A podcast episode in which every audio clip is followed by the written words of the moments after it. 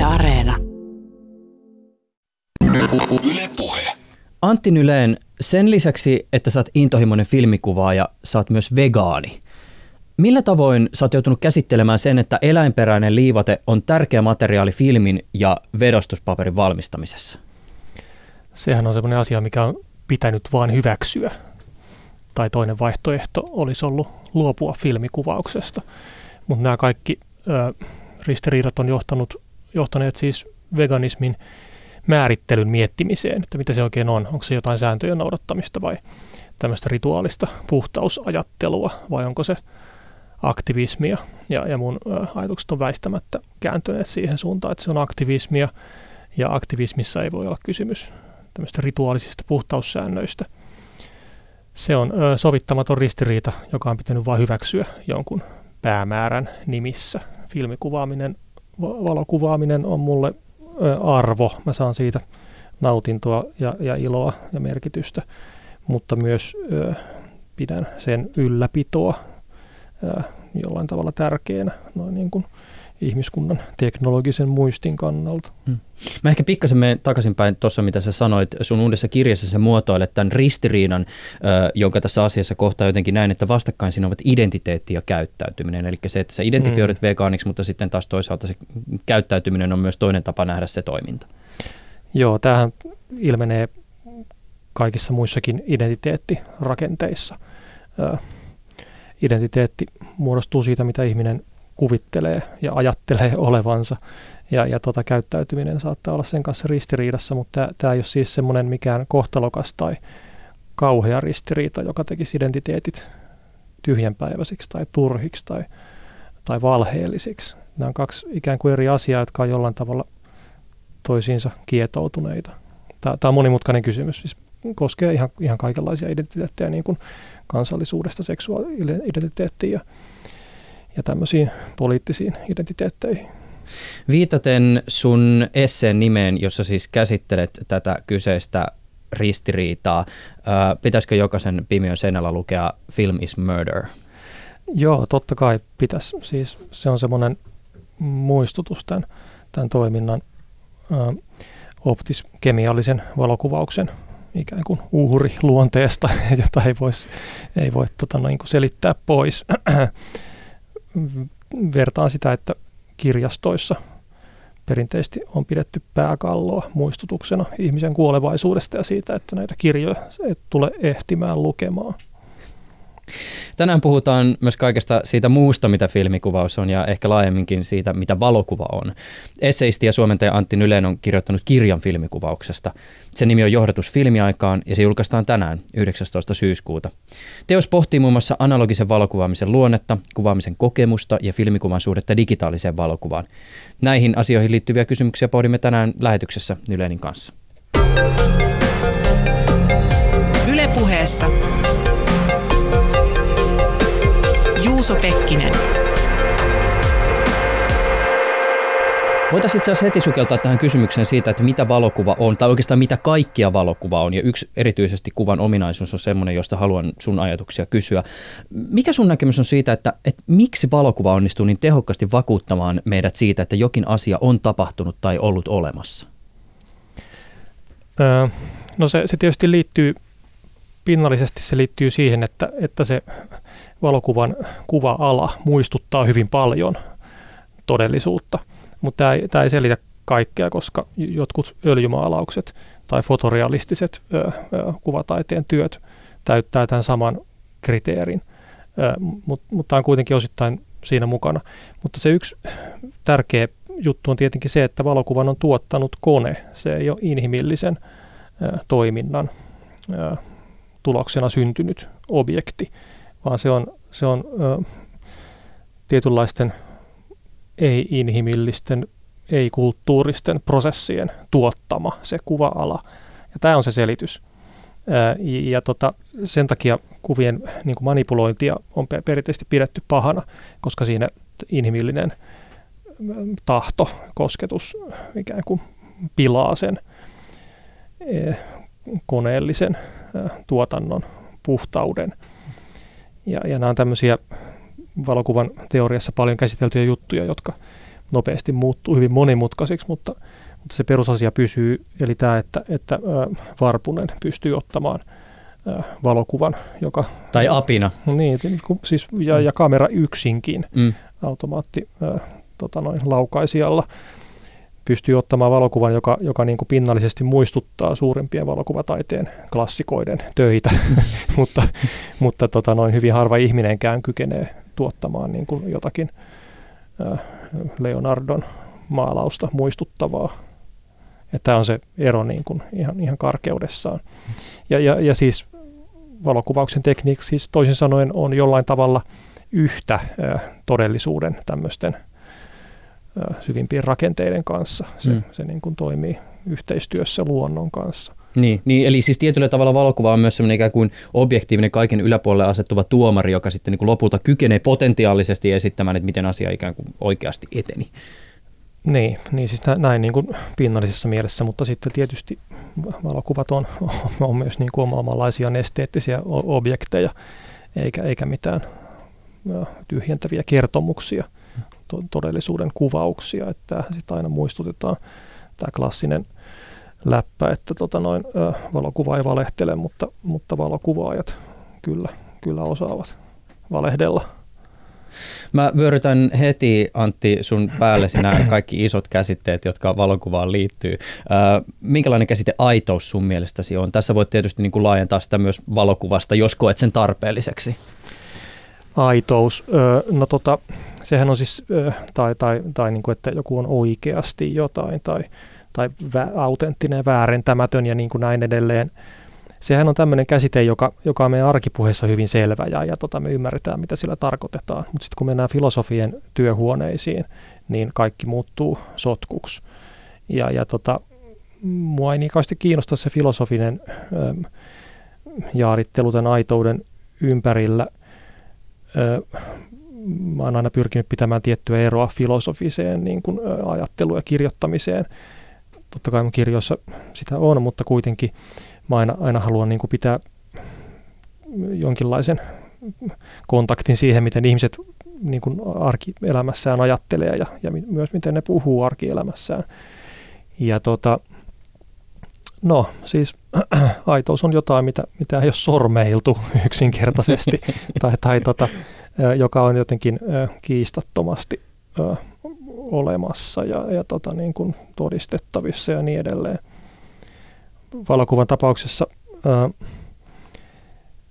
tässähän on, on niin kuin pitkään ollut tämä tilanne, että puhutaan oikeista valokuvista, jotka on aina jostain syystä ää, paperisia – tämmöiset tulostusfirmat mainostaa, että tee digikuvistasi aidot oikeat valokuvat, niin siinä verotaan tämmöiseen hyvin, hyvin arkipäiväiseen ja, ja tota, filosofisesti kestämättömään aitouden määritelmään. Mutta, tai valokuvan määritelmään. Niin, mutta se, se on tavallaan se, mikä mua just kiehtoo, että tämmöinen aitouden mahdollisuus ö, kulttuurissa, joka, joka suhtautuu aitouteen ironisesti ja epäilevästi. Hmm. Mennään vielä tähän kysymykseen ehkä yleisemmästä näkökulmasta myöhemmin tänään, mutta, mutta nyt voit kertoa niin omasta vinkkelistä. Sä oot filmikuvaaja tai identifioit itsesi filmikuvaajaksi. Joo, varsin harvoin käytän digikameroita. Mm. Avaa vähän sitä, että et, et, mitä tarkoittaa olla, minkälainen sun kokemus on siitä, että minkälaista on olla filmikuvaaja tänä päivänä? No tuossa mun kirjassa mä käytän yhtä vertausta, joka, jota mä en ole vielä, vielä havainnut huonoksi. tota, vaikka kirja kohta ilmestyy, niin pystyn edelleen allekirjoittamaan sen kokemuksen, joka on siis se, että ennen vanhaan liikenne hoidettiin lähinnä hevosten voimin. Ja nykyään se hoidetaan polttomoottoreilla, autoilla. Niin sitten kuitenkin jotkut havaitsivat, että hevoset onkin ihan kivoja ja, ja niillä on oma, jut, niissä on oma juttunsa, vaikka niitä ei enää tarvita liikenteen hoitamiseen. Ja nämä, nämä ihmiset on, on tota niin, kuin niin sanottuja hevostyttöjä. Ja tytöt kiinnostu hevosista sen jälkeen, kun äijät hylkäs ne. Ja tämä sama, sama tota muoto toistuu tämän analogisen ja digitaalisen valokuvauksen tapauksessa. Äijät hylkäs filmikamerat, kaikenlaiset ammattilaiset ja, ja tota niin kuin teknofiilit. Ne, ne hylkäs vanhat analogiset kamat ja otti uudet digivehkeet käyttöön. Ja, ja sitten mun tapaiset hevostytöt rupes kiinnostumaan filmikamoista. Eli siis mun, mun, mun valokuvaaminen on syntynyt tässä, tässä käänteessä. Ja, ja sen takia mä koen, että, että filmiaika, joka mun kirjan nimessä esiintyy, on vasta alkanut. Filmikuvaus vasta syntyi silloin, kun se hylättiin jossain mielessä. Sitä ennen oli vain yksi valokuvaus, joka oli ilmiselvästi analogista. Sitä ei kukaan niin kuin huomannutkaan ennen kuin, ennen kuin siitä luovuttiin laajassa mitassa. Että, että siis tästä syntyy mun oma valokuvaajan identiteetti pitkälti. Että mä oon ottanut, ottanut jotain sellaista, mikä on niin kuin heitetty menemään tämmöisten teho, tehotyyppien toimesta. Aivan, eli siis toisin sanoen ilman tätä ikään kuin filmi- ja digimurrosta, ää, sä et ehkä välttämättä olisi löytänyt kuvaa samalla tavalla kuin Joo. mitä sä löysit. Mä tuskin olisin lainkaan kiinnostunut valokuvasta itse asiassa, vähän epäilen näin. Mun, mun niin kuin, tämmöinen luonteenlaatu ja suhde tekniikkaan, teknologiaan on tämmöinen, tämmöinen tota noin perverssi siinä mielessä, että mä, mä, tota, mä kiinnostun jutuista, jotka, jotka vähän teknisesti nilkuttaa, ei ole ihan, ihan niin kuin, ää, täyttä, täyttä terää, mm. että siis ää, semmoinen äh, niin kuin tekniikan ää, semmoinen hauraus kiinnostaa mua ja, ja kiinnostan asioita, asioista, jotka on jollain tavalla uhanalaisia ja, ja poistumassa tai, tai marginaalisia. Et mä en koskaan halua olla si, niin kuin missään kehityksen kärjessä, va, vaan pikemminkin haluan perehtyä siihen, mikä jäi huomaamatta silloin, kun tämä ja tämä vanha juttu oli siellä kehityksen kärjessä. Se, että siis, tässä liittyy ihan tämmöisiä henkilökohtaisia tota, pakkomielteitä myös. Että, tota, noin. Sä kirjoitat tässä sun uudessa kirjassa siitä, että valokuvaus sellaisena, kun se tunnettiin vuosina 1888-2003 on lakannut olemasta. Avaa vähän näitä vuosilukuja. No siinä on tämmöinen oikeastaan kolmivaiheinen hahmotus. Tämä läppä näistä, tästä pitkästä vuosisadasta 88-03 niin se on kanssa mun, mun tavallaan ihan oma, oma tota keksintö. Kylläkin niin kuin siis kirjallisuudesta poimittu ja muodostettu lukemani perusteella näin, mutta, mutta se ei ole siis millään tavalla verifioitua valokuvan teoriaa tai valokuvan historiaa. Mutta tämä kolmivaiheinen historia on siis se, että ensin oli pioneerien aikakausi 1810-20-luvulta sinne 1880-luvun loppuun asti, jolloin jos halusi valokuvata, niin piti perehtyä kemiaan ja, ja optiikkaan, kaikenlaiseen tieteeseen aivan toisella tavalla kuin sen 80-luvun lopun jälkeen, jolloin, jolloin Kodak siis lanseerasi ru, rullafilmin, filmi, joka on, on siis rullalle ää, käärittyä taipuisaa materiaalia. ja, ja tota, tämän seurauksena valokuvaamisesta tuli paljon helpompaa ja niillä oli tämä, että paina, lap, paina nappia, me teemme loput. Eli ihminen ö, valotti rullansa ruudut ja vei sen kehitettäväksi ja haki sitten niin kuin valmiita lappuja. Se alkoi siis 1888 ja tota, sitä kesti eri, eri muodoissaan monia vuosikymmeniä aina tuonne vuosituhannen alkuun asti, jolloin, jolloin sitten tämä filmitekniikka syrjäytyi ja, ja muuttui marginaalisemmaksi vähän vähältä. Ihmiset rupesivat ostamaan digikameroita, kuvaamaan sitten lopulta kännyköillä. Et siitä alkoi siis tämä, mitä, mitä ammattilaiset tai ää, laaja yleisö sanoi digiajaksi. Mutta mut, tota noin, mun tulkinnan mukaan siis silloin alkoi myös tämä uusi filmiaika. Hmm. No joo, mutta siis nämä on ne kaksi. Vuosi 2003 on, on siis merkkivuosi siitä, että, että ainakin joidenkin tietojen mukaan silloin ää, digikameroiden myynti ylitti filmikameroiden myynnin määrässä. Eli silloin ruvettiin ostamaan todenteolla digitaalisia kuvantekovälineitä. Mä jotenkin mutustelin tätä, että, että, että mitä pitäisi ajatella tästä vuodesta 2003, jonka, jonka sä tässä yhteydessä pointtasit tietyllä tavalla yhden mm. aika, aikakauden merkittäväksi vuosiluvuksi. Joten, jotenkin mulla tuli semmoinen ajatus, että onko se itse asiassa oikea aika ikään kuin etsiä sitä, että missä valo, tai oikea paikka, josta etsiä sitä, että missä valokuvalla tapahtuu tämä isompi muutos, koska mä jotenkin itse pohtin tämmöistä, että, et, ja tämä on siis äärimmäisen vaikea laskea, tätä ei varmaan niin kuin mistään tilastosta saisi kaivattua, mutta pitäisikö esimerkiksi etsiä sitten kuitenkin esimerkiksi sitä hetkeä, jolloin näytöistä tuli merkittävimpiä kuvien kulutuspinnoista, ku, ku, merkittävämpi kuvien kulutuspinta kuin printistä tai vedoksista.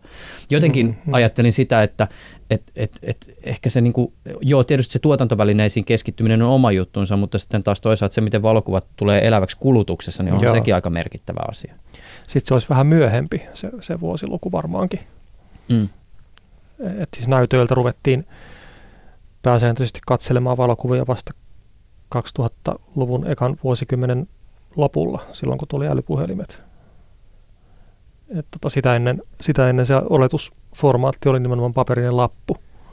Et nekin ihmiset, jotka silloin 2003 rupesivat ostamaan digikameroita, niin luultavasti ää, melko automaattisesti tilasi niistä sitten, sitten niitä lappuja, mm. niin kuin aina ennenkin olivat saaneet. Et tota, mutta en mä tiedä, ää, to, toi, toi kone ja, ja tuotantovälineistö on, on sen verran niin kuin ratkaisevassa roolissa valokuvauksessa, että siihen keskittyvä ö, ajoitus mun mielestä tuntui, tuntui luontevammalta.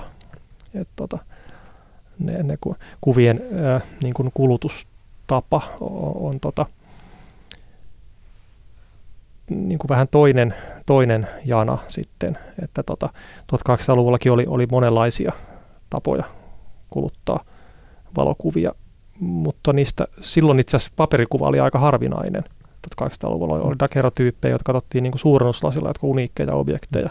Sitten oli, oli stereokuvia, joita, joita katsottiin semmoisilla katselulaitteilla ja, ja paperilappuset tuli vasta sitten vuosisadan loppupuoliskolla mm. yleisemmäksi. Ja sitten niitä laitettiin painaa. Siinä oli tietysti tämä suuri motivaatio, että haluttiin saada, saada valokuvia tota noin, sanomalehtiin. Niin se lienee muuten ehkä syytä todeta tästä tek- tekniikasta nimenomaan sen, että siis valokuva alkuvaiheessahan tämä monistettavuus ei ollut mikään itsestäänselvyys. Tai se ei ollut sisäänrakennettu Joo, tekniikkaan. ja se ei ollut siis niin kuin, äh, valokuvan syntyhetket on vähän kahtalaiset, että siinä on kaksi eri prosessia yhtä aikaa kehittelystä. Tämä dagerotyyppi tuli ensin valmiiksi 1839, mutta Henry Fox Talbot kehitti samaan aikaan tämmöistä suolapaperimenetelmää, jossa saat, saadaan paperisia kuvia negatiiviprosessin kautta. Se, siinä kesti paljon kauemmin, että siitä tuli käyttökelpoinen. Dagerotyyppi pysyi pysy siis muutaman vuosikymmenen ihan tota niin kuin valta menetelmänä. Avaa vähän tätä Antti Nylen, kun sä esität tässä sun kirjassa sen, että valokuvauksen digitalisoituminen merkitsi muutakin kuin vain tallennustavan muutosta. Mikä se on sun mielestä se perustavanlaatuinen ero? Se on, se on ennen kaikkea ontologinen. Ja siis valokuvateoriassa. Nyt kuitenkin tullaan sitten sen filosofian kammioon. Niin, kyllä sinne on aina, aina mentävä, mutta siellä täytyy vähän pitää nenästä kiinni. Hmm. mutta siis, mutta se on ontologinen tämä ero. Ja, ja tota, ontologia on myös huonossa maineessa, samoin kuin ai, aitous filosofien puheissa nykyään ja ollut pitkään jo 90-luvulta lähtien. Eli siis ontologia on sitä, miten asiat on olemassa ja, ja pureudutaan niin kuin asioiden semmoiseen tosiolemukseen ja, ja, ja olemassaolon tapaan. Mutta ö, tämäkin on niin hyvin, hyvin jotenkin yksinkertaista sit niin kuin arkiajattelussa. Digikuva on, on numerojoukko, joka on tallennettu tietokoneen tallennusvälineeseen. Se, se, se on siis tietyllä, tiettyjen sääntöjen mukaan järjestetty ö, iso joukko numeroita. Ja jos, jos mun kirjassa mä, mä pohdiskelen tämmöistä vaihtoehtoa, että jos, jos digikuvan haluaa, puhutaan siis tiedostosta, että se on se digikuva, tämä .jpeg-asia tietokoneen hakemistossa.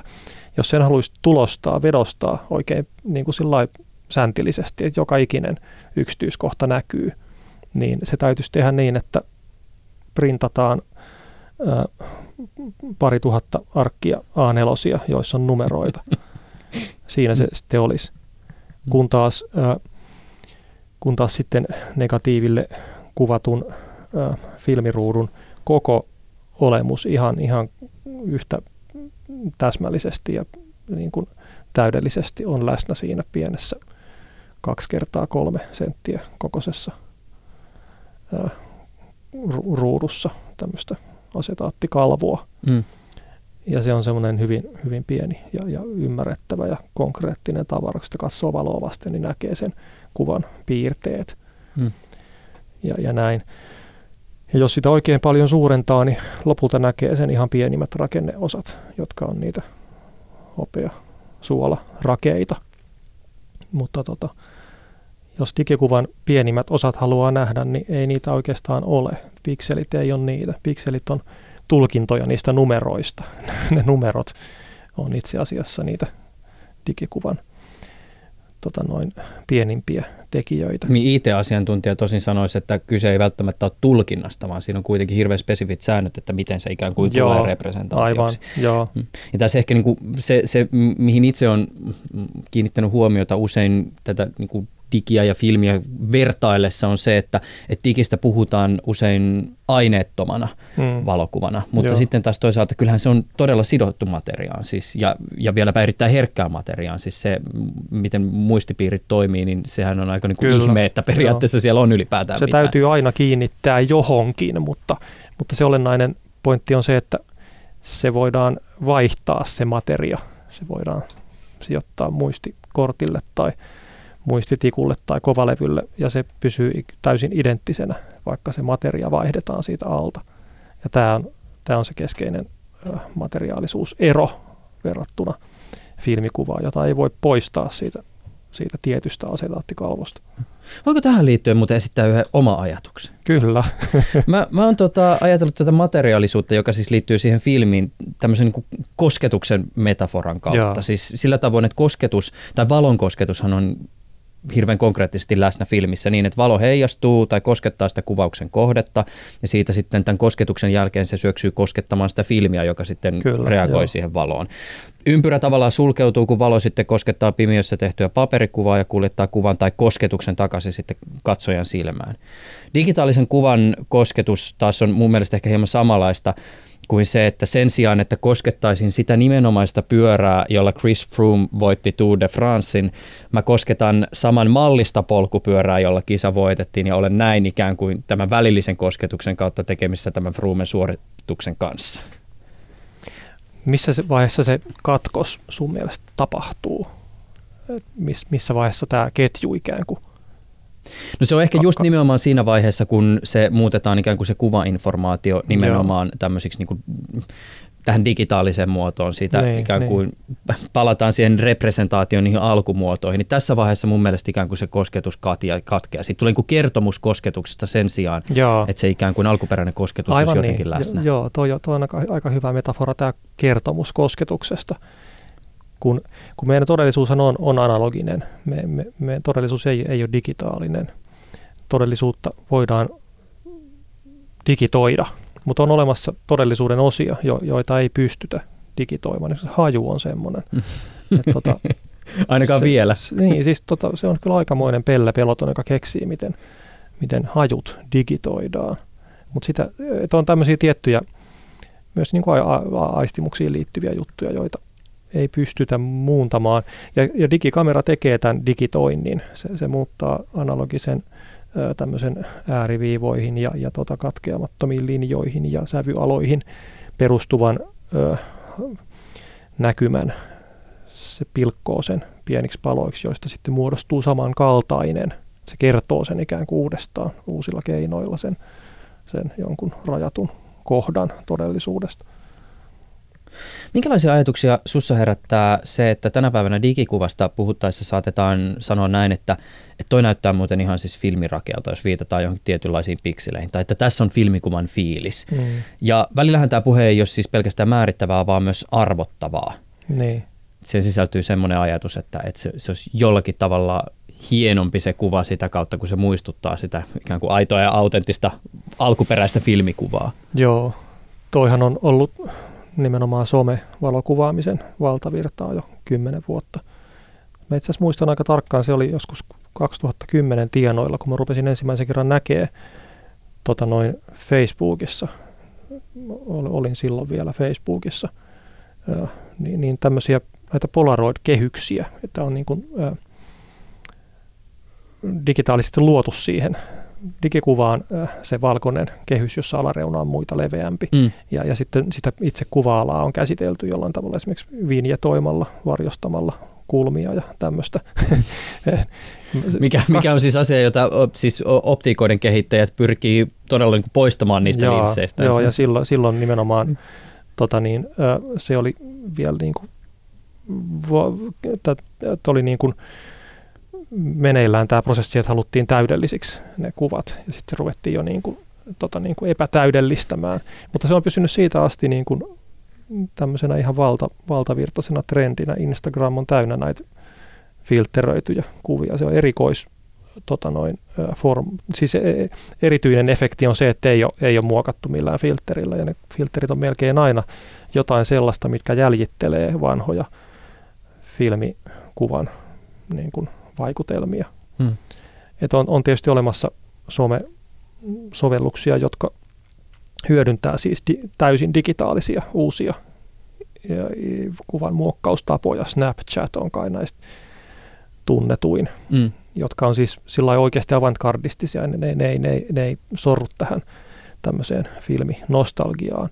Et mun kirjassa mä, mä nimenomaan vähän, vähän nimitän niin kuin tämmöiseksi pelokkaaksi nostalgiaksi tätä filmivaikutelmien äh, jahtaamista digitaalisilla menetelmillä, kun voitaisiin vaan niin kuin luopua siitä filmikuvan painosta ja ryhtyä käyttämään digikuvaa sellaisilla tavoilla, jotka on vain sille ominaisia. Eli siihen voitaisiin lisätä kaikkea ihan, ihan siis vierasainesta ja fiktiivistä matskua siihen, siihen niin kuin fotograafiseen tota, otteeseen todellisuudesta ja, ja näin, tällä tavalla niin kuin horjuttaa valokuvan luonnetta identiteettiä radikaalisti. Et mä koen jotenkin, että suuri osa digikuvaamisesta jäljittelee filmikuvan ö, tyylejä ja, ja tota, estetiikkaa ja se, sen myötä sen, sen niin kuin ilmaisutapoja ja mahdollisuuksia ja, ja ikään kuin kahlitsee itseään. Mm. Et, et kun mä itse harrastan filmikuvausta, niin mä vähän niin kuin toivoisin, että ne, jotka harrastaa digikuvausta, niin harrastaa sitten oikeasti digikuvausta ja, ja tekisi sillä, sillä numerojoukolla kaikenlaisia hu- hurjia ja kiinnostavia asioita. Valokuvataiteessa erityisesti ää, ei, ei paljonkaan näy siis ää, digikuvan omat ominaisuudet. Sie- siellä hyvin, hyvin tota noin, ää, säännönmukaisesti digivälineillä kuvatut ää, vedokset gallerioiden ja museoiden seinillä on täsmälleen samannäköisiä kuin 30 vuotta sitten.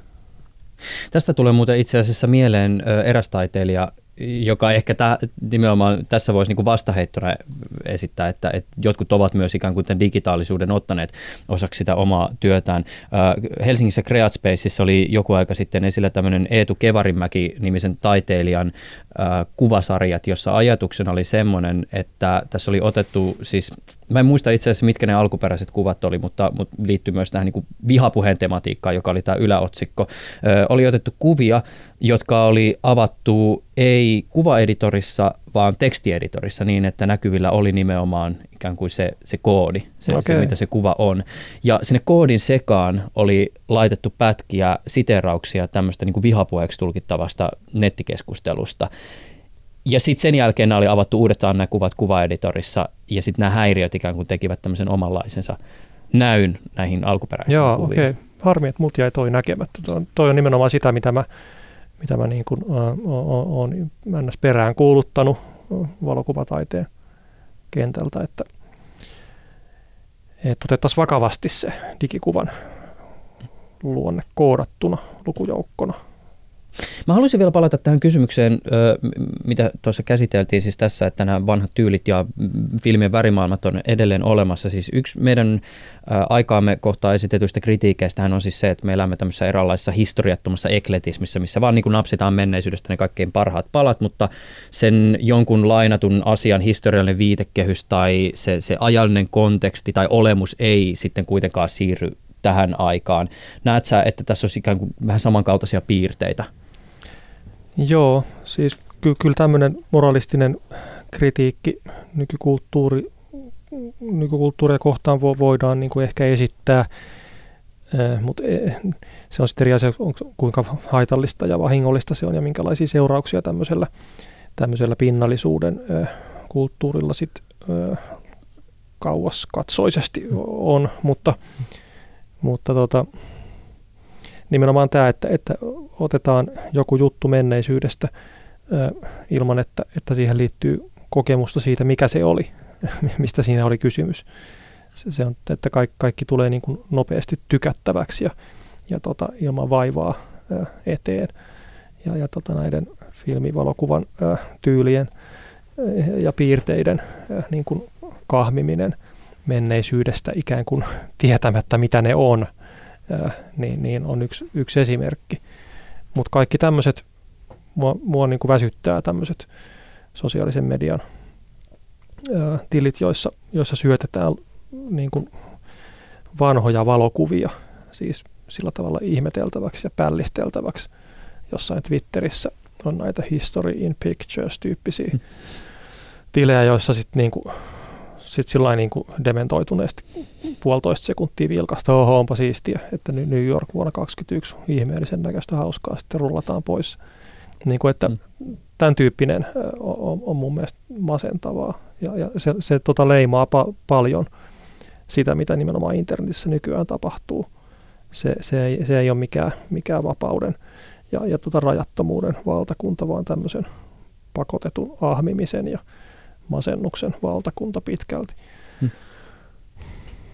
Antti Nylen, äh, voisin seuraavaksi hieman paneutua tähän, näihin perustavanlaatuisiin kysymyksiin, jos, jotka tota, liittyy nimenomaan tähän niin kuin filmin ja digin suhteeseen, jotka tuot esille tässä sun teoksessa johdatusfilmiaikaan. Siis, äh, sä oot kiinnittänyt huomiota siihen, miten tästä filmikuvauksen ja digitaalisen kuvauksen välisestä historiallisesta jännitteestä puhutaan. Siis ensinnäkin karsastat sitä, miten termejä filmiaika ja digiaika käytetään joissakin yhteyksissä ja sitten toiseksi tulkitset virheeksi sen, kun sanotaan, että digi olisi ikään kuin korvannut filmin. Tämä ilmeisesti liittyy myös tähän hevosvankkuriasiaan, Kyllä, joka aikaisemmin oli esillä. Joo, toi on niin kuin keskeistä mun ar- argumentaatiota siinä kirjassa. Ö, perusasia on se, että ne on eri asioita. Ja miten, miten ää, jos niin puhutaan tästä korvaamisesta, se on se metafora, että otetaan jostakin kohdasta pois joku, laitetaan siihen tilalle joku, joku muu asia. Niin silloin, silloin on tapahtunut korvaaminen. Mutta, mutta jos, jos meillä on hevonen, niin miten se voidaan korvata autolla, kun ne on niin erilaisia. Ne, ne, ne on niin kuin hyvin eri luonteisia juttuja. Ja, ja, ja tämä mua suututtaa tämmöisessä populaarisessa valokuva-ajattelussa, että ajatellaan, että, että digi, digitaalisen valokuvauksen tekniikka otti kaikki tehtävät analogiselta valokuvaukselta ja nyt suorittaa niitä ja olemme iloisia, kun on päästy eteenpäin ja vanha tekniikka on korvattu uudella paremmalla tekniikalla. Ja joku, joku, joku niin kuin omituinen piirre meidän kulttuurissa niin kuin viettelee tämän tyyppiseen ajatukseen, että uusi on aina aina parempaa ja, ja ikään kuin sisältää sen vanhan, tekee saman asian, mutta vaan paremmin ja tehokkaammin. Mutta kun on, on niin, että, että se uuskin asia on aina oman luonteisensa, oman laatuisensa ja, ja sisältää juttuja, joista me oikeastaan vielä tiedetä paljonkaan. Silloin kun digikuvat tuli, tuli niin ihmiset piti niin kuin mielenkiintoisimpana piirteenä sitä, että ei tarvi filmiä, että tulee halvaksi kuvata. Voi, voi kuvata tosi monta kuvaa eikä maksa mitään. Ja nyt, nyt kukaan ei niin kuin tätä ajattele. Se, se oli ihan, ihan pinnallinen digikuvan piirre, että ei tarvi filmiä. Mutta ää, Ja samoin kuin kotitietokoneita, joita muuten sanottiin kotitietokoneiksi 80-luvulla. Rupesi. Se on muuten hirveän sympaattinen termi, olisi kiva, kun se tulisi edelleen käyttää. Joo, Pitää alkaa käyttää. Joo, niin alkoi tulla 80-luvulla, niin hirveästi mietittiin, että mitä näin nyt voisi tehdä, että varmaan niillä tehdään jotain semmoista, mitä, mitä e-, ennenkin on tehty, mutta nyt se vaan tehdään niin kuin tehokkaasti ja paremmin ja kätevästi, niin kuin, niin kuin siis järjestetään kotiäidin resepti, kansio, siististi tota niin kuin lerpulle. Kukaan ei koskaan tehnyt kotitietokoneella mitään sen tapastakaan. Mutta sen sijaan silloin ruvettiin tekemään asioita, joita ei silloin vuonna 1983 vielä osattu edes kuvitella. Ja tämä, pätee aina tekniikkaan, että se, se ei niin kuin, ö, tuu vanhan tilalle tekemään samaa, mitä se vanha, vaan se tekee uutta asiaa ja toisella tavalla, jollain tavalla muistuttaa sitä, mitä ennen on tehty. Tämä edistyskysymys nousee itse asiassa aika iso rooliin tässä sun kirjassa. Siis sä puhut tästä niin kuin edistyksestä, käytät muun muassa tämmöisiä sanoja kuin edistysusko, mm. edistysdespotismi ja oliko se vielä semmoinenkin termi kuin neofilia Joo. jossain vaiheessa, mihin viittasit tähän niin kuin uuden rakastamiseen. Joo, no tämä on niin kuin teollisen kulttuurin pakkomielle. Et, että kun 1200-luvulta lähtien, siis tähän myös pitää huomata, että valokuvaus on nimenomaan yksi näistä modernin ajan ihmeistä se kuuluu samaan joukkoon kuin kutomakoneet ja, ja tota, rautatiet. Ja, ja tota, sitten myöhemmin polttomoottori ja, ja tota, televisio. Se kuuluu tähän samaan ryhmään tämmöisiä vallankumouksellisia keksintöjä, jotka on niin kuin, suistanut, suistanut ma- maailman niin kuin, hetkeksi aina epäjärjestykseen, kunnes siihen on totuttu ja ruvettu pitämään sitä normaalina ja niin edelleen. Mutta että ää, tässä, tässä tämmöisessä teollisessa kulttuurissa ää, suhtaudutaan ikään kuin pakkomielteisesti tekniikkaan ja, ja annetaan sille hirveitä odotuksia, että se, se, sen täytyy tehdä meidän elämästä niin kuin helpompaa ja pelastaa meidät jollain tavalla ää, ma- maailman julmilta tosiasioilta. Tämän, tämän ajatuksen yksi äärivariaatio on tietenkin se, että, että kyllä, kyllä insinöörit keksii ratkaisun ilmastonmuutokseen ja torjuu ekokatastrofit niin kuin tekniikan keinoin – tämä on sen ajattelun yksi niin kuin traagisimmista piirteistä. Mä olen täysin varma, että, että tekniikka ei pelasta meitä ympäristön tuhoilta. Se voi vähän auttaa meitä selviämään niistä, mutta todelliset ongelmat on ihan muualla. No joo, mutta siis tämmöisessä kulttuurissa, jossa, jossa tekniikalle annetaan näin suuria odotuksia, niin on pikkuhiljaa ruvettu ikään kuin paheksumaan sitä, että ei ota niitä vastaan, että, että tekniikka antaa jotain hienoa ja joku, joku niin kuin saatanan änkyrä ei, ei suostu ottamaan, niin se, se on niin kuin paheksuttavaa. Ja, ja, ja tota, tämmöinen yksinkertainen ajatus siis esiintyy, esiintyy siis säännönmukaisesti, kun tulee uusi tämmöinen häiritsevä keksintö, niin kuin nyt sitten digikuvaus. Ja, ja 1200-luvulla joku paheksu rautateitä että se sekoittaa meidän todellisuus, todellisuuskäsityksen, kun liian nopeasti voi siirtyä Pariisista Bordeauxhon. Niin kyllä se jotain sen tapasta varmaan tekikin, mutta, mutta tota, äh, ehkä se ei kuitenkaan ollut niin hirveän katastrofaalista ja joka tapauksessa kysymys oli ihan uudesta asiasta, että siinä mielessä tämä tämmöinen pessimistinen kriitikko oli, oli enemmän oikeassa kuin se, joka käski nauttimaan siitä uudesta ja, ja tota, kielsi kaikki sen mahdollisesti häiritsevät uudet vaikutukset. Avaa vielä vähän tätä, että miten sä näet tämän ikään kuin, siis että jos ajatellaan niin kuin tätä aikaa ja, ja näiden kahden erilaisen kuvaamisen muodon rinnakkaiseloa tai niiden välistä jännitettä, niin minkälaiset ikään kuin tehtävät kummallekin valokuvaamisen muodolle asettuu? Öö, no siis se, se, mitä tapahtui tässä valokuvauksen digitalisoitumisessa niin oli yksinkertaisesti se, että kaikki tämmöiset massiiviset kuvaustehtävät tuli digikuvan, digikuvauksen tehtäviksi. Kaikki sellaiset rasittavat ja, ja, ja, ja, ja turhauttavat ja äh, suuren mittakaavan kuvaustehtävät. Öö, siis esi- anna esimerkki. No ma- mainoskuvaus, tämmöiset tuotekuvaukset, lehtikuvaus, tämän tapaiset niin kuin teolliset kuvantuotannon hmm. alat. Mutta sen sijaan sehän, sehän on jo aikoisesti havaittu, että nimenomaan valokuvataiteeseen ää, digikuvalla ei ole oikeastaan mitään vaikutusta. Se, siis niin kuin tässä jo mekin todettiin, niin digikuvan keinoja ei, ei sillä tavalla otettu, otettu käyttöön, koska se oli toisenlaista kuvan tekemistä, jossa ne digikuvan niin kuin, tarjoamat mahdollisuudet ei tuntunut kauhean kiinnostavilta tai relevanteilta. Ei tarvittu tällaista massiivista välinettä, jolla helposti saadaan niin kuin, iso määrä bulkkia aikaiseksi.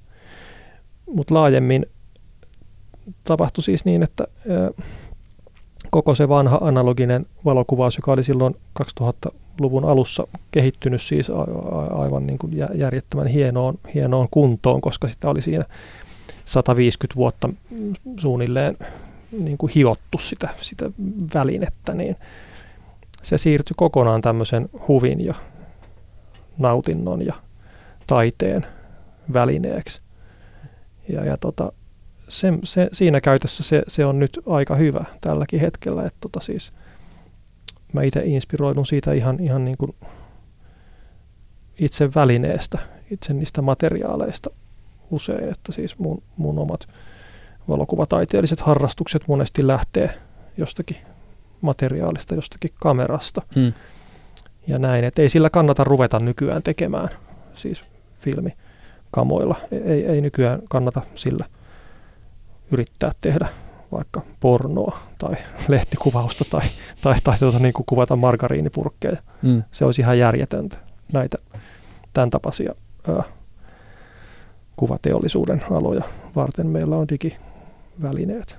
No toisaalta tässä nyt ehkä sit myös semmoinen ihminen, joka on käynyt paljon niin näyttelyissä ja galleriassa, niin tunnistaa, että et, hei, että kyllähän niin digi valokuva nimenomaan sillä digitaalisuudella on rooli teoksissa, mutta mä jotenkin tulkitsen, että tässä yhteydessä ehkä pitäisi jotenkin lähteä määrittelemään sitä, että, että minkälaisesta tai mistä me puhutaan, kun me puhutaan taidevalokuvasta, koska sitten taas usein se digitaalisuus, se miten se on taiteessa läsnä, niin tuntuu, että, että joko viitataan itse siihen digitaalisuuteen tai sitten se digitaalisuus toimii ikään kuin jonkinlaisena porttina laajempaan digitaaliseen kulttuuriin. Mm, mm. Joo, ja sitä paitsi tässä on sekin, että toi valokuvan digitalisoituminen on antanut, tehnyt haasteita myös siis valokuvataiteelle siinä mielessä, että valokuvauksesta on tullut varsinkin digi muodossaan nykytaiteen ihan keskeisiä tekniikoita. Lähes kaikki nykytaiteilijat käyttää valokuvaa ainakin välillä identifioitumatta sen kummemmin valokuvataiteilijoiksi. Että digitaalinen valokuvaus on vähän niin kuin öljymaalaus joskus. Että se on vähän, vähän kaikkien taiteilijoiden hallitsema tekniikka ja hyödyntämä hmm. niin kuin kuvanteon tapa. Sä esität Antti Nylen tässä sun uudessa kirjassa sellaisen väitteen, että valokuvien katsovalla katsominen on kulttuurisena käytäntönä kuihtunut. Joo, ky- kyllä. Se on aika kova väite tässä meidän visuaalisessa kulttuurissa. Joo, siis siinä on sulla oli vissiin suora sitaatti. Mun kirjasta oliko siinä katselu vai katsominen? Öö, katsomalla katsominen. niin just joo, okei, se, se oli tota vielä korostettu näin. Kun, kun tota, no hyväksi niin kun tämmöiseksi ö, indikaattoriksi siitä käyttää tämmöisten klikkiotsikoiden fraasi katso kuvat, huutomerkki. Se, se viittaa tällaiseen nopeaan suoritukseen, vilkastaa ne. Okei, tommoset, onpa siistit, huh, on kaikenlaista. Sitten siirrytään toiseen juttuun. Tämä on se, mitä nykyään tehdään. Kuvien, kuvien vilkuilu, vilkaiseminen on, on niin kuin yleistä ja, ja tota, ihmiset kuluttaa valokuvia aivan hillittömät määrät verrattuna vielä 90-lukuun, 2000-luvun alkuun. Tämä on hyvin, hyvin uusi käänne itse asiassa tämä tämmöinen, että kukaan ei enää tee sitä, että, että istuttaisiin olohuoneessa ja kuvat kiertäisi kädestä käteen tämmöisiä kymppikuvanippuja tai sitten joku pystyttäisi valkokankaan ja ruvettaisiin katsomaan dioja. Tämmöistä ei tapahdu niin kuin missään, paitsi, mm, mm. paitsi jossain ironisessa niin kuin retro-nostalgia merkityksessä. Mutta mikä se on ero siihen, että, että, että siis varmaan tänäkin aamuna sadat tuhannet, ellei miljoonat suomalaiset on herännyt niin, että ensimmäisenä on avattu matkapuhelin ja sieltä esimerkiksi Instagram, josta on katsottu se, että mm, mitä kaverit mm. tekee. Mutta se on nimenomaan sitä, sitä niin kuin vilkaisemista. Se on, mä, mä, mä määrittelen sen eri asiaksi kuin tämmöinen tämmöinen valokuvaan syventyminen ja sen, sen niin kuin harrastutkiskelu, jota oli siis myös tämä tämmöisten lomakuvien tarkastelu aikoinaan, siis jo, jo melko kaukaisessa menneisyydessä 90-luvulla viimeksi. Et siis kun saatiin ne 36 ruutua sieltä Kanarian lomalta, niin niitä kyllä tutkittiin aika tarkkaan, väittäisin, ja, ja toisella tyylillä kuin nykyään Kanarian matkan kuvia, jotka niin kuin, joita vieritetään ja pyöritetään vähän aikaa ja sitten ne unohtuu johonkin ja mietitään, että mitäs niillä sitten tekisi, jos mitään. No tässä mä toisaalta pohdiskelen esimerkiksi sitä, että miten vaikka niin tutkimustenkin valossa vaikka teinit käyttää matkapuhelin tai kuvia, mm. ää, sosiaalisen median kuvia, siis sitä minkälaista, tai tavallaan, että jos ajatellaan esimerkiksi sitä, että kuinka voimakkaaksi niin kuin identiteetin rakennuksen tai rakennusprojektin palasiksi yksittäiset kuvat asettuu ja kuinka paljon niiden luomiseen käytetään aikaa, niin kyllähän se varmaan kertoo myös osin siitä, miten niitä kulutetaan. Siis etsitään pieniä viestejä, mm, haetaan mm. yhteyksiä, haetaan ehkä jotakin sellaista, mikä tietyllä tavalla poikkeaa jostakin niin kuin totutusta tämä on varmaan asia, josta voidaan olla myös sun kanssa siis eri mieltä. Joo, joo, siis toi, mutta mut, mut se, on, se on mun mielestä kuitenkin pysyy faktana, että toi on to, toisenlaista valokuvatoimintaa kuin se, se vanha katsomalla katsominen. Että mm. et, tota, et tavallaan noi teinit, jotka, jotka operoi jossain Instagramissa, niin nehän, nehän hyödyntää digikuvaa niin kuin sillä tavalla ö, niin kuin innovatiivisesti ja, ja, ja mielenkiintoisesti ja, ja tota, hyväksyen sen luonteen, luonteen jonkinlaisena tämmöisenä rakennussarjana, joka, jonka siis tämmöinen indeksisyys todellisuutta vastaava suora luonne on aika toissijasta. Ne on tämmöisiä ikoneita tai, tai tota, julkisivuja, jotakin tämmöistä rakennettua ja, ja tota, tahdolle alistettua enemmän, enemmän kuin sitä sen koneen tahdottomasti, ei kulttuurisesti tuottamaa ja sellaisena, sellaisena niin kuin arvotettavaa matskua. Mutta mut näin puhuu nyt myös mies, joka on esimerkiksi luopunut Facebookin käytöstä. niin, niin mutta mä, en mä luopunut mm. siitä siis tota, tämän valokuva-aspektin takia. se tapahtui jo kauan sitten. Mm. Että, tota. niin. Mi- mihin sä näet Antti Nylen, että valokuva on menossa? Öö,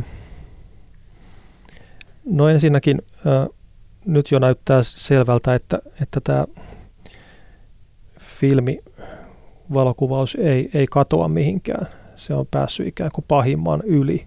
Et siinä on tämmöinen syrjäytetyn tekniikan olemassaolon taistelussa on aina tiettyjä vaiheita. Vinyylilevy on hyvä, hyvä tota noin, vertailukohta. 90-luvulla näytti siltä, että se, se kuihtuu pois, mutta, mutta nyt näyttää siltä, että se on kaikkein vahvin ääniteformaatti, mikäli kukaan enää haluaa äänitteitä ylipäätään, niin se haluaa mm. vinylilevyjä. Mutta sitten sitä mä en oikein osaa, osaa ennustaa, mitä digikuvalle tapahtuu.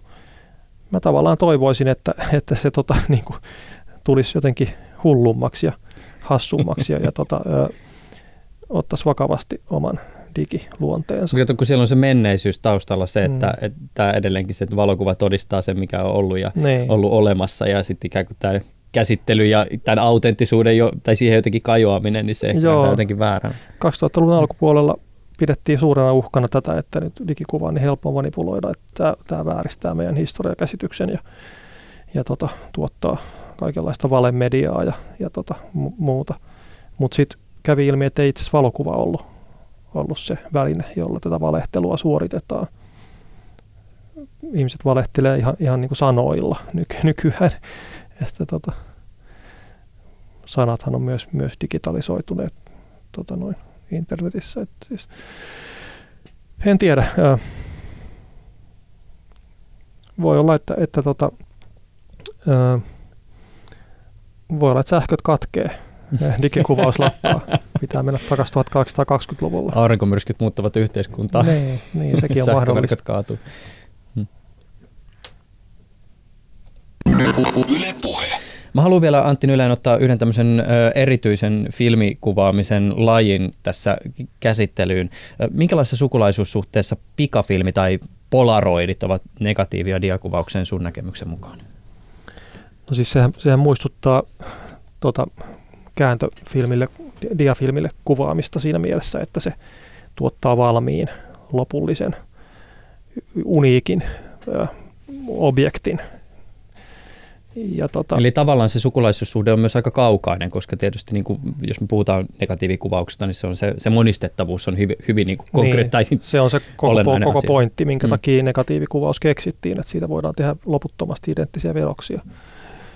Mutta siis Polaroidihan muistuttaa aika paljon dagerotyyppiä itse asiassa, että siis se, se tuottaa uniikkeja tavaroita, jotka on sellaisia korostuneen materiaalisia, aika paksuja ja sellaisia jotenkin niin kuin tuoksuvia ja, ja tota niin kuin superaineellisia. ja tota, tämä on se piirre, mikä mua on kiehtonut Polaroidissa, mä oon sitä paljon kuvannut. Ja, ja tota, se kiehtova piirre siis ei ole se, se instant ominaisuus, se, että se kuva tulee heti näkyviin ja näkee heti tai niin edelleen. Se on vain osa, osa sitä viehätystä. Mm. Niin, mutta sä oot ilmeisesti siis ainakin kirjassa kerrot tarinaa siitä, kuinka sä oot Polaroidin suhteen vähän tällainen niin myöhäisherännäinen.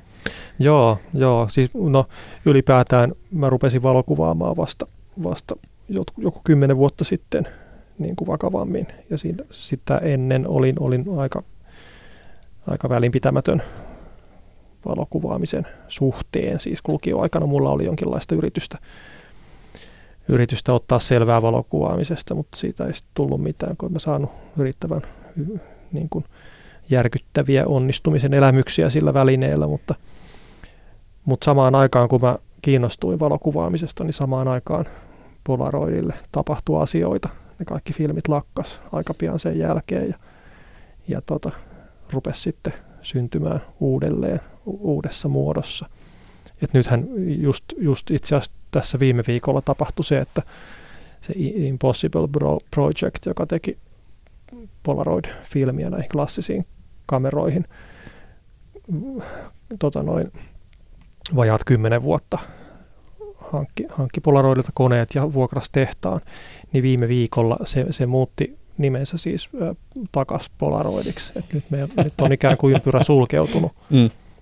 2008 Polaroid, joka oli ihan hirveässä kunnossa yrityksenä ja se oli kaikin tavoin mokattu ja, ja tota niin kuin möhlitty sen, sen brändin ja yrityksen kohtalo, niin lakkautti kaikki filminsä ja samalla siis ö, teki, teki siis tu, tuomitsi sukupuuttoon monia, monia siis kuvataiteilijoidenkin käyttämiä tekniikoita ja, ja tota, se oli tietysti hirveä katastrofi. Mutta sitten Impossible tuli siihen hätiin ja rupesi kehittämään sitä filmiä ikään kuin uudestaan. Mutta nyt se filmi alkaa jo olla sillä aika hyvässä, hyvässä kunnossa ja, ja tota, käyttökelpoinen ja, ja tota, saa nähdä, mitä tapahtuu seuraavaksi. Perjantaisin Jarmo Laitanen tekee tällä kanavalla kello 10 ohjelmapaikalla Kevyet mullat ohjelma, jossa käsitellään aina jotakin tämmöistä ehkä jo jossain väärin edelleenkin elossa olevaa, mutta, mutta asiaa, johon ihmiset suhtautuu nostalgisesti ja tulevassa jaksossa käsitellään nimenomaan Polaroidia. Jarmo kysyy tässä ohjelmassa muun muassa sitä, oliko Polaroid oman aikansa kaikki mulle heti nyt ihmisen märkäuni. Ja tavallaan voisi myös pohtia sitä, että millä tavoin Polaroid mediumina suhteutuu tämän päivän reaaliaikaisuuteen, reaaliaikaisuuden ja välittömyyden vaateeseen. Joo, siis se Polaroidhan oli, oli tota sodan jälkeisen äh, maailman tämmöinen optimistinen, äh, äh, niin kuin tavallaan heroinen tavara. Se oli siis tämmöisen kulutuskykyisen keskiluokan käyttöön suunniteltu nautintotuote. Ja tota mun, mun mielenkiinnossa varsinkin joitakin Polaroidin formaatteja kohtaan on tällaista niin kuin suorastaan antropologista mielenkiintoa että ne, ne tulee ikään kuin aikakaudelta, joka on, joka on ohi tämmöisen onnellisen, huolettoman kulutuskulttuurin kultakausi 60-luku, jolloin ei, vielä tiedetty, että, että itse asiassa tämä toiminta tuhoaa maapallon ja, ja ajaa meidät hirvittäviin ongelmiin, jos me jatketaan tämmöisellä niin kuin hedonistisella linjalla. niin tota, ja, ja mä näen siinä jotain hellyttävää ja semmoista niin kuin suloista semmoisesta aikakaudesta, joka on, joka on peruuttamattomasti menetetty. Että me voidaan nyt tänä vuonna kuvata polaroidia tai käyttää tekniikkaa ainoastaan vähän pahoilla mielin ja, ja tota, niin kuin, niin kuin tietoisena siitä, että, että se on toisenlaisen sivilisaation tuottamaa hupia. Ja se, mikä Polaroidissa ikään kuin sukulaisuussuhteessa, jos nyt ajatellaan vielä niin negatiivia diakuvausta, niin on No nyt tuli mieleen myös siis tämä kysymys, minkä säkin nostat sun kirjassa, että, että siinä on kuitenkin tämä elementti, että se materiaali on tietyllä tavalla niin kuin orgaanista ja elävää, niin kuin sä itse sanot, että siihen vaikuttaa siis olosuhteet, säteily, Joo. kosteus, kaikki ja, ja ne jättää näkyvän jäljen. Joo, se on hyvin ruumiillista toimintaa, siis varsinkin tämän, tämän pakkafilmin Peel Apart tyypin sata Polaroidin kuvaaminen, joka on mun, mun lempiformaatti nyt jo edesmennyt formaatti, mutta siis se erityisesti on tämmöinen hyvin, hyvin niin kuin ruumiillinen ja moniaistinen väline. Mm. Antti Nylen äh, on ollut täällä studiossa, olemme keskustelleet äh, hänen uudesta kirjastaan Johdatus filmiaikaa tai sen sisällöstä ja tuo teos siis julkaistaan tänään 19. syyskuuta. Onko sulla vielä jotain olennaista mielessä? ei, ei. Tai jos on, niin se oli, menee liian pitkäksi. Okei. Okay. Hei, kiitokset tästä ja mahtavaa, että pääsit tänään vieraaksi. Kiitos. Ylepuheessa Juuso Pekkinen.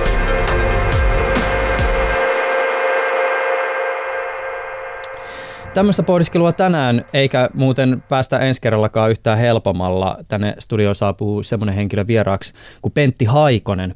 Haikosen nimi on ehkä saattanut tulla vastaan, kun on puhuttu roboteista tai itse asiassa erästä tietystä robotista, jonka Haikonen on itse valmistanut. Tämä kyseinen Haikonen, Haikosen robotti on siitä erikoinen, että siinä ei ole esimerkiksi mikroprosessoria, se perustuu neuroverkkoihin ja Haikosen mukaan siinä on ikään kuin tämmöinen tietoisuuden esiaste, joka kykenee öö, mahdollistaa tälle robotille sen, että se muun muassa tuntee kipua ja mielihyvää. Haikonen on kirjoittanut uuden kirjan. Hashtageja tämän opuksen ympärillä ovat muun muassa tietoisuus, neuroverkot ja robotit. Ja Haikonen esittää tässä teoksessaan näkemyksiä tulevaisuudesta, tietoisista koneista ja myös ehkä siitä, että minkä takia, mihin näitä tietoisia koneita mahdollisesti tulevaisuudessa tarvittaisiin. Mutta tätä siis ensi kerralla.